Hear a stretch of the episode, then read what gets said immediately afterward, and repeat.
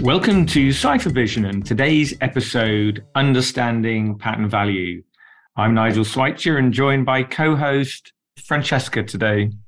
Today's guest is Jay Yonamine, product manager at Google. Pleasure to have you with us, Jay. Thank you, and uh, happy to be here. And for those people who saw the promo around this podcast, welcome to Arnie also. He's behaving nicely. Jay, thank you for joining us today on Cipher Vision to talk about patent value. I understand that you recently presented a conference around your view on patent value, not Google's, but your view. But we'll get onto that in a little bit. But could you, for our listeners, tell them a bit about your background? How did you end up thinking about patent value? My sort of relevant professional experience started in grad school where I got a PhD in political science, but was doing mostly applied statistics, applied machine learning, forecasting with a lot of text. So I was using open source text to build forecasting models of political violence and political instability, which obviously doesn't have a, a ton of obvious connections to patents, but some of the methodologies and sort of the approaches to NLP and the approaches to applied statistics are pretty commonly used across all industries. So finished that and then jumped around to a few different roles. I was at an insurance company doing like old school traditional statistics for a while and then got connected with a couple classmates of mine who were at this company in San Francisco doing something I didn't fully understand, but I had been living in central Pennsylvania for four years and I probably would have sold hot dogs in San Francisco if the opportunity had presented itself. Took that job, uh, and that was RPX. And so that was my first foray into the world of patents. Was doing a lot of automated portfolio analysis, patent quality models, a bunch of different things, but really a good introduction into you know, applied machine learning in the context of patents. Google was a client, and so I got to know the Google patent team through pitches and demos, and then Google essentially asked if I wanted to come and do similar work for Google. So this was summer of 2015. And yeah, started off just as a data scientist, doing all sorts of interesting work, and then eventually grew a team of data scientists. And for the last year, I migrated to a similar flavor of role, but covering the, the broader legal org instead of just patents. And then a couple months ago, I left the world of patents and the world of legal, and am now a product manager within the Geo org at Google. Great, thank you. And would I be right in saying that you're probably one of the first data scientists that's worked in patent teams at RPX and Google? There are definitely a couple folks scattered in industry who are essentially embedded within a patent or legal org who are full time doing data science work, but it's rare. I don't know of any dedicated teams in industry. For a while, you know, it definitely felt like being a bit of an island uh, within industry. And I know, of course, there's lots of startups and lots of patent analytics companies or companies that provide analytical SaaS software out there. But in terms of like in-house departments or at law firms, I think even today, I think it's still quite scarce. If a patent team is, is listening today, what advice would you give them if they were thinking about bringing on some analytics capability? First, I say I think that it makes sense. I think when you just look at what you can do with advanced analytics, advanced machine learning, artificial intelligence, it's tremendous. I think the potential impact is massive. I think every team should be thinking about this. I think there's ways to go about it, and there's ways to you know leverage vendors, leverage consultants to sort of test the waters to get a sense of how your org's going to react to new technology, new capabilities. And then if and when you decide that it's time to hire, I would really make sure and, and highly advise doing two things first. One is making sure that senior leadership is really bought into the idea of bringing on someone to do this type of work, knowing that it may disrupt the status quo, may provide a new way of looking at things and may just be a little bit of a culture shock, uh, both to the you know, data science person or team coming in, as well as you know, the existing patent counsel and legal ops folks. And then secondly, I would advise if you want to make that jump to bring someone on, get someone senior. I think a lot of folks that I talk to want to sort of test the waters, maybe hire one junior person. And I think that's just not going to work. It's too complex of a substantive domain the technology is strong, but it's not super well understood by everybody yet, and they're they're going to face hurdles. I think you really want someone who's seasoned, who's tested, who's, who's been through the ringer, to really give yourself a fighting chance. Great, thank you. And I think there's a few themes there around data science and culture, which leads us nicely onto our main topic for today around patent value. Just thinking about patent value, though, who cares about patent value and why is it so important?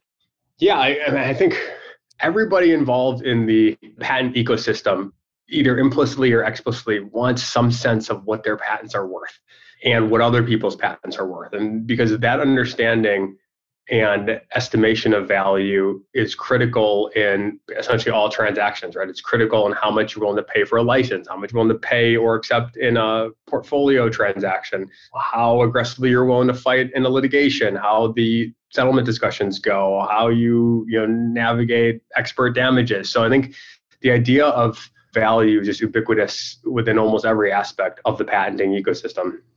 And so, how did you approach looking at patent value? you know, like a lot of areas, right, it's complicated. There's lots of ways to look at these things. What I focused on in this paper and these conferences was trying to sort of dissuade folks of a notion of a black box where a patent goes in and a dollar value comes out. And that approach is appealing for a lot of reasons, right? If you could do it right, it would facilitate a lot of probably transactions. It would likely reduce the likelihood and volume and intensity of litigations. It would make portfolio management much easier. The core point of my paper and my presentations was that this approach isn't going to work and it's the wrong way to think about valuation and to think about how to leverage data and analytics in the valuation process. I should also say that's not to say I think that there isn't value of machine learning and AI in the valuation process in general. I definitely think there is. I'm a true believer in, in the power of AI and to impact sort of all things in the patent ecosystem. But this specific sort of example is the wrong way to think about the challenge. And what I mostly focused on in the paper were some theoretical and empirical reasons of why I think this is the case, and then really drilled into some sort of interesting statistical attributes of what's of, of a patent valuation and drew some insights that we can learn from that. Some of our listeners will be disappointed. They'll have heard you say house prices and you can do automated house valuation. They'll have heard you say insurance, and then along comes patents and it doesn't work. Maybe you could just take a backward step and tell us why it's possible with those asset classes and perhaps not possible with this one. It's a great question. There are very accurate, well understood ways to generate automated pricing. So houses is a great example, right? Most people are probably familiar with Zillow, and they have this way where you enter in some information about a house and you get a price, and it's pretty good. Even when it's bad, you're maybe off by 10%, you're maybe off by 20%, but it's pretty good. Cars, same deal, right? If you're trying to sell a used car in, in, in the US, you have a Kelley Blue Book, which you, you, know, you give it the make, the model, the mileage, accident history, and you're going to get pretty close to what someone's going to be willing to pay for that vehicle. Insurance, similar, right? You can go online and, and enter some stats about yourself and you get a health insurance price very quickly. So there's all these examples of data goes in, something happens, dollar value estimate comes out. There's a few fundamental differences between those industries and patents. And there's a couple theoretical differences and a couple empirical differences. And uh, theoretically, I think one of the most important concepts is that the value of a patent is a function of who owns it and what they intend to do with it, which is much, much different than other asset types if I own a share of a publicly traded company and a hedge fund own, owns a share or someone else owns a share, it's still worth the same value, essentially, regardless of what we intend to do with it. If I try to sell it tomorrow and flip it, or if I'm going to buy and hold for the rest of my life, you're buying the same thing. and It's worth about the same amount. Similar for houses, similar for cars, similar for other assets. Patents is different.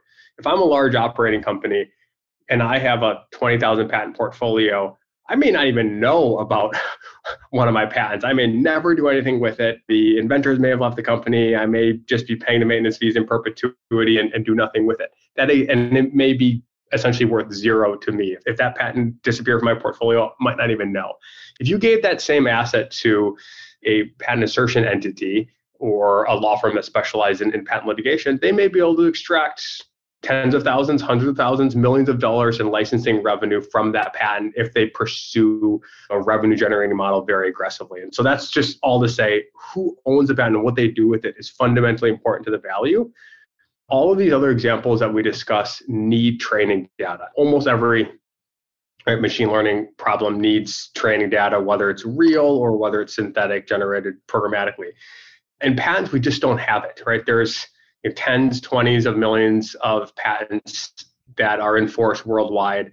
And we know ground truth valuation data for less than a fraction of a percent of these. And what I mean by actual ground truth valuation data is how much the patent was sold for, how much licensing revenue a specific asset has generated, or what a settlement amount has been for an individual asset. That data is just extremely sensitive. No one shares it.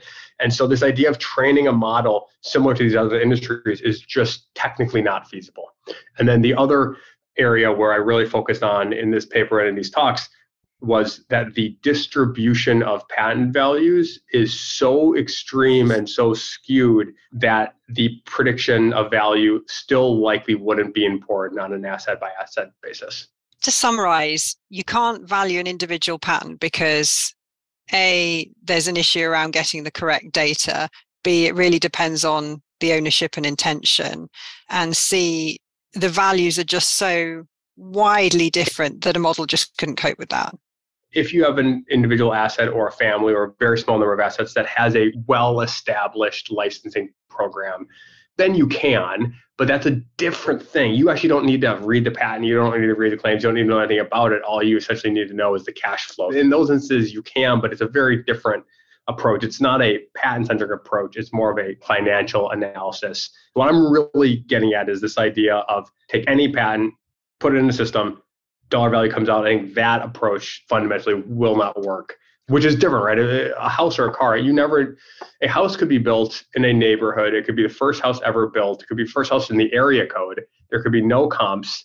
And if you know square footage, niceness of them finishes, bedrooms, bathrooms, and a very quick sense of the niceness of the area, you're going to get pretty close, right? Any naive model can get you very close. It's just, but that approach just isn't going to work in patents. When we think about previous guests that we've had on Cipher Vision, and we've talked a lot about the transparency in the patent system around how you should be able to communicate what patents can deliver to an organization outside the IP team. It feels like we have to have a solution here. I think Jay's research just encourages us more to think about what is possible today. And you did allude to that before. You said maybe not this, but maybe something else that thinks more about who owns the patents and the context and what else they own. What are your ideas there, Jay? I definitely do not want anyone to take away that I'm arguing that there aren't ways to think rigorously about the value patents provide to an organization or the value that patents could generate in terms of dollar value for a licensing entity, because I absolutely think that there are. Just I would really encourage folks to think contextually is for my business, for what my goals are, for what I'm attempting to accomplish, what's the value of patents? And that it can vary tremendously from organization to organization. And a one size fits all model isn't going to work. For example, a large operating company that doesn't have an aggressive licensing program clearly isn't trying to generate revenue from their portfolio.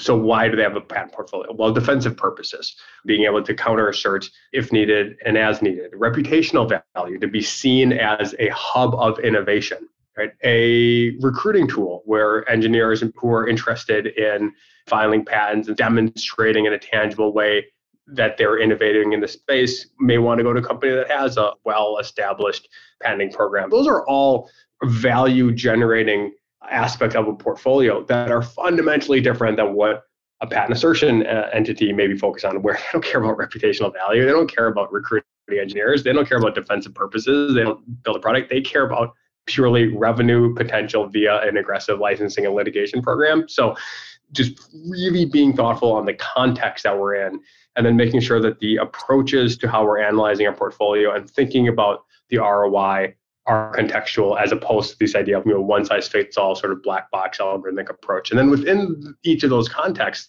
there's ways where leveraging you know machine learning and AI tools are going to be huge differentiators. A couple examples at the sort of large operating company with a large portfolio, you may have 10,000 assets, 20,000 assets, 50,000, 100,000 when you're thinking about analyzing the portfolio, comparing your portfolio against other companies' portfolios, thinking about long term strategic portfolio management, it's just not feasible to rely on human review intensively for that many assets. It would literally take you an infinite number of time because by the time you got done, you know, there'd be a fresh crop of applications to review. And so for in that context, you need to leverage automation, machine learning. Some of these tools are immensely powerful in doing sort of high level portfolio analysis, what technologies are covered, what's the density of, of, technology penetration relative to other portfolios, what's the novelty level, what's the general importance relative to other patents in this industry. And then if you're again on the other side of the equation, if you're a small firm doing patent enforcement, the primary mode of analysis is going to be manual, eyes on, writing claim charts, getting second opinions on the claim charts, haggling over every word in a specific office action. And so it's a much more manual approach, but that manual approach can be greatly enhanced if you understand how to use automation. So in the process of building your assessment of likelihood of facing an IPR challenge or assessing novelty of the patent. If you know how to use sort of automated prior art searching tools, conceptually how to you know, leverage technology in that space, you're going to have a much more effective time at even doing that really intensive manual review. So that's all to say, I think there's a tremendous value in using automation for every area of the sort of patent ecosystem. It's just critically important to understand the context in which you're operating and select the right tools for the right challenge that you're facing. So, thinking about patent portfolios, there's also an analogy back to your valuing a house or a car because you don't value the individual bricks, carpets, windows, or engine steering wheel for the car. So maybe looking at a patent portfolio that gives you the ability to manufacture and sell products which have potentially thousands of patents behind them is maybe a better approach. I totally think so. Sort of how and when to leverage automation is pretty closely a function of the number of patents that are in question that you need to analyze. When the number goes up, I think it's increasingly important to rely on automation again because you just can't do a consistent deep dive manual approach on that many assets. And so I think at the portfolio level, I totally agree that leveraging automated tools is going to be critical, not just for time, but also for consistency. So even if right you're in a world where you could manually review all of your assets and you had a very deep understanding of how your products use technology and which of your assets cover which of your products. It's very difficult and basically impossible to do that for all other companies, their portfolios, and their products. When you get in those areas of asking questions like, to what extent does my portfolio cover my core innovations and my core differentiating product features vis a vis other companies' portfolios and other companies' core innovative features? I think you really need to rely heavily on automation, of course, with a lot of human review and a lot of additional human layering, but it just doesn't scale to do those approaches manually. Thinking about valuing a, a, patent portfolio, Nigel, we've done some work around this. Do you maybe want to talk a bit about the approach that Cipher's suggesting? Fortunately for this podcast, it's in line with Jay's thinking. We believe that with the approaches, some of them developed with Google about how to optimize your portfolio, how to quantify the value delivered, the risk mitigated from your whole portfolio. Those economic models are now well accepted. And so the idea of using algorithms and automation to classify, to compare are there. Now, what we've done with our new paper, which is called Calculating the Contribution of Patents to Enterprise Value, is to take it one stage further to use fundamental finance analysis, which says if your portfolio impacts cash flow positively or negatively, then you can take one of Jay's traditional models and go from that impact on cash flow to calculate that contribution made by that portfolio to that owner on the enterprise value. And I think that's a, a huge step forward you know, the idea that patent people talk to patent people about how nice their patents are is a pretty narrow sort of ecosystem echo chamber. What we're trying to do with our paper, and I think all the work that Jay has done in the past, not just this one academic piece of research, is to help with communication. And people around the patent teams, like finance, like R&D, like the board, like investors, aren't interested in hearing the tale of a single patent. That is not a story which travels. They want to hear about value and risk, and they want it in dollar terms. That's my soapbox, Jay. How does that sound? I completely agree, especially at the large corporate level for companies that, that generate revenue, then the patent org is a standard P&L group where patent revenue is not super different than SaaS revenue or software licensing revenue or, or other revenue. Revenues, revenues, revenue. And for companies that don't have meaningful revenue, I totally agree that one at a certain level up the exec chain or in other departments cares if one or two of your patents is some incredibly novel, innovative, interesting thing, if it's not fundamentally useful to the business, and if we can't draw the linkage back to how this enables the business, enables our product innovation, enables a you know competitive differentiation versus our competitors. So I, I totally agree that consistently having that little voice in the back of our head at operating companies thinking what would the business say? What would a finance person say? What would our CMO say? And always having in the back of your mind that you're not just a, an island, but you're part of a broader company and the company has a mission and the company has to think about how many things fit together, innovation and patents being a part of that broader puzzle, but not a standalone entity that should be speaking its own language and thinking about ROI and valuation in a way that's totally different and disconnected from the rest of the business. Great, Jay. I think you answered my next question. What should the future hold? It sounds like you just painted a very good picture there of what organizations should be doing. Any other advice that you would give to patent and IP teams who are thinking about this, but just trying to get their head around it? There's always this sense of the real innovation is coming. It's just around the corner. Three years from now, everything's going to be different. 10 years from now, everything's going to be different. And so definitely don't want to fall into that trap. That all being said, the rate of innovation in machine learning, artificial intelligence is increasing at a rate that I think even day to day practitioners are struggling to keep up with. And I think now it's probably quite likely that five years from now, 10 years from now, we won't even be able to predict or have any sense of the innovation in the sort of AI ML space that will be coming in the next decade. And companies and practitioners who do their best to stay up to date the best they can I think are going to see their value to an org and their value in industry sort of disproportionately outpace the folks who just aren't staying up to speed with the latest technologies because the technology is becoming so powerful. And so if there's any one single point of advice I would give is at least have somebody in your org who's dedicated and committed to staying up to date on the latest technology and advancements in the AI ML space, and ideally someone who actually has hands-on sort of practitioner experience because it's just going to be such a differentiating skill set in years to come. So, Jay, I always get the pleasure of asking our guest for their cipher vision, the key takeaway. Give it to us. It's easy to understand how to use AI enabled tools, even in the patent ecosystem it's hard to understand how they actually work and how the underlying technology works.